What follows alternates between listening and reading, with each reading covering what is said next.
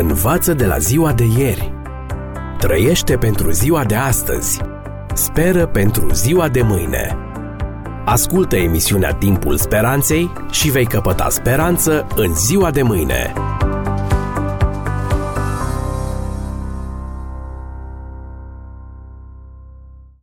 Dragi prieteni, aflați în cadrul emisiunii noastre dacă stabilirea canonului biblic este credibilă. Pentru unii oameni, alegerea cărților care intră în alcătuirea Bibliei reprezintă o dilemă serioasă. Au fost aceste cărți incluse în Biblie datorită lucrării și călăuzirii Duhului Sfânt în biserica primară sau acesta este rodul intervenției unor forțe politice din vremea împăratului Constantin? Termenul canon provine din grecescul canon, care înseamnă regulă. Termenul derivat din acesta, canonizare, se referă la procedeul prin care unele cărți au fost incluse în Sfânta Scriptură, în timp ce altele au fost excluse. Din acest motiv, cărțile biblice mai sunt cunoscute și sub denumirea de cărți canonice. Întrebarea care se pune este următoarea. De ce unele cărți au fost incluse în Biblie, iar altele nu au primit această calitate? Și care a fost procedeul care a dus la apariția Bibliei în forma ei actuală. Deoarece Biblia este alcătuită din Vechiul și Noul Testament, problema trebuie tratată separat. Cu privire la canonizarea celor 39 de cărți ale Vechiului Testament, nu există un răspuns precis. Unii cercetători în domeniu consideră că cele trei părți principale ale Vechiului Testament, legea, profeții și scrierile, reprezintă în același timp trei etape ale canonizării Vechiului Testament ebraic. Astfel, legea, cuprinzând cărțile lui Moise, Pentateucul, a fost canonizată în jurul anului 400 înainte de Hristos. Profeții în secolul I înainte de Hristos, iar scrierile în secolul I după Hristos. Nu există niciun dubiu că Pentateucul, cărțile Geneza, Exodul, Leviticul, Numer și Deuteronomul, scris de Moise, a fost considerat drept cuvânt al lui Dumnezeu încă de la început. Când Moise a citit din Cartea Legământului, înaintea poporului Israel, la poalele muntelui Sinai, poporul a răspuns, vom face și vom asculta tot ce a zis Domnul. Exod 24 cu 7 recunoscând autoritatea divină care se afla în spatele acestor cărți. Mult mai târziu, pe vremea lui Ezra și Neemia, după exilul babilonian, este raportat că Ezra a citit din cartea legii lui Moise, iar poporul a adoptat-o ca pe o lege de bază, o constituție a noului stat evreu refăcut.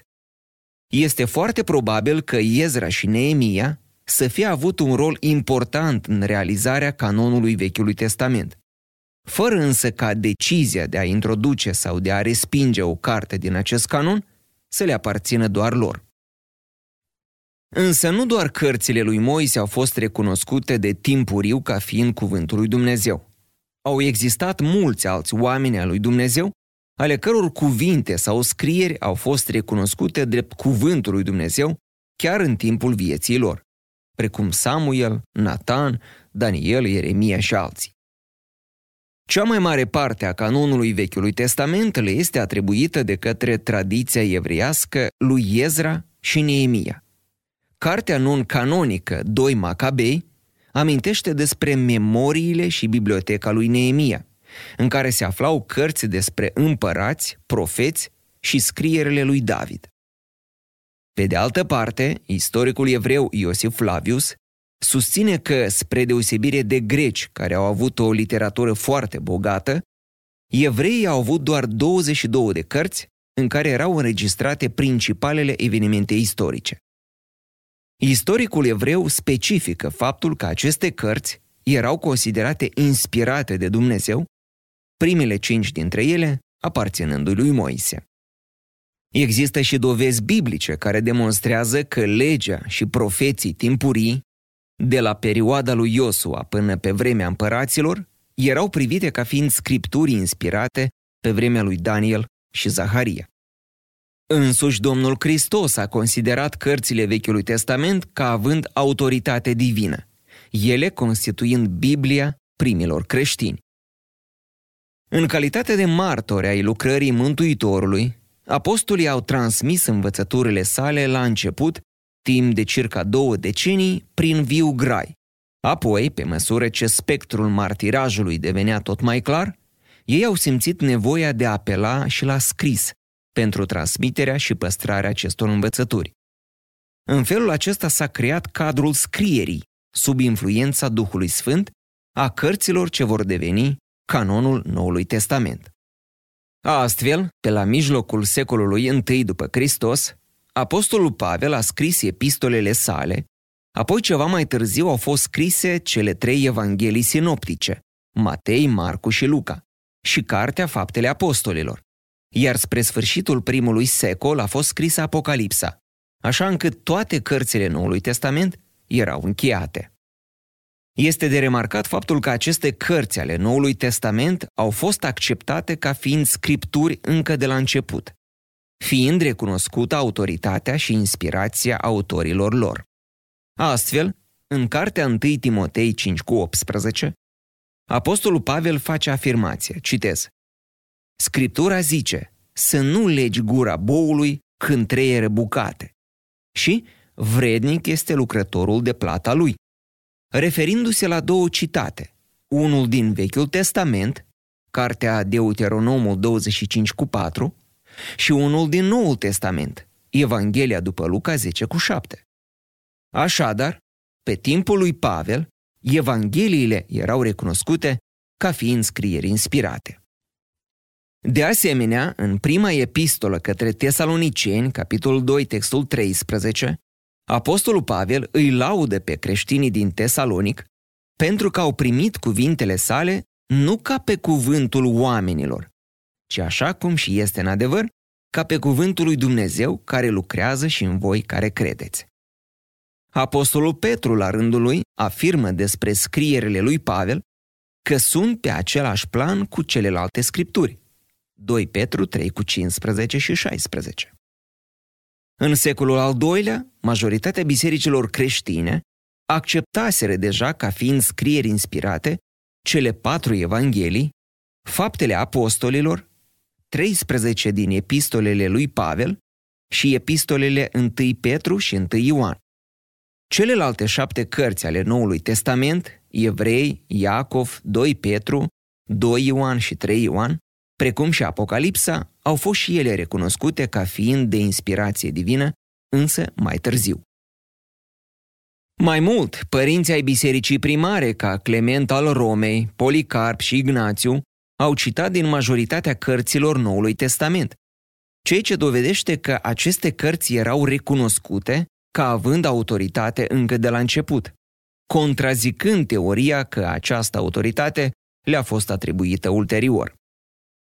Canonul Noului Testament a luat naștere într-o perioadă lungă, de aproape patru secole. Criteriul principal care a stat la baza selecției cărților a fost autoritatea lor. Perioada în care a fost alcătuit acest canon a fost caracterizată de proliferarea scrierilor creștine, multe dintre ele aparținând adepților gnosticismului, care predicau mântuirea prin cunoașterea secretă. Astfel au apărut tot felul de evanghelii care pretindeau că dezvăluie lucruri secrete despre Domnul Hristos, cărți apocrife ale faptelor apostolilor care relatau faptele lui Petru, Pavel, Ioan și ale celorlalți apostoli, precum și numeroase apocalipse care descriau călătoriile unor apostoli prin rai și iad. Toate aceste cărți sunt cunoscute astăzi sub numele de apocrifele Noului Testament. Tot în această perioadă au apărut și primele liste de cărți care erau cunoscute ca fiind scrise de apostoli. Canonul Muratorii, alcătuit la sfârșitul secolului al II-lea, lista lui Eusebiu al Cezariei, de la sfârșitul secolului al IV-lea, și lista lui Atanasius al Alexandriei, de la mijlocul secolului al IV-lea. Primele două liste erau incomplete, cuprinzând doar 20 din cele 27 de cărți ale Noului Testament.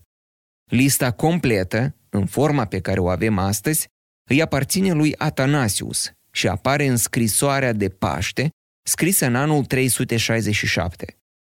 Peste câțiva ani, sinoadele de la Roma, anul 382, sinodul de la Hippo din anul 393 și cel de la Cartagena din anul 397 au acceptat lista lui Atanasius, recunoscând toate cele 27 de cărți ale Noului Testament.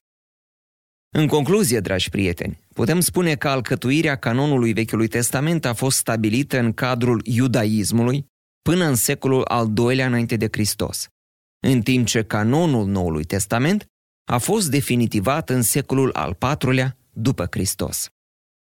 Deși sinoadele bisericești au avut un rol important în stabilirea canonului Noului Testament, totuși ceea ce a făcut ca cele 27 de cărți să intre în acest canon a fost autoritatea lor infailibilă în rândurile credincioșilor.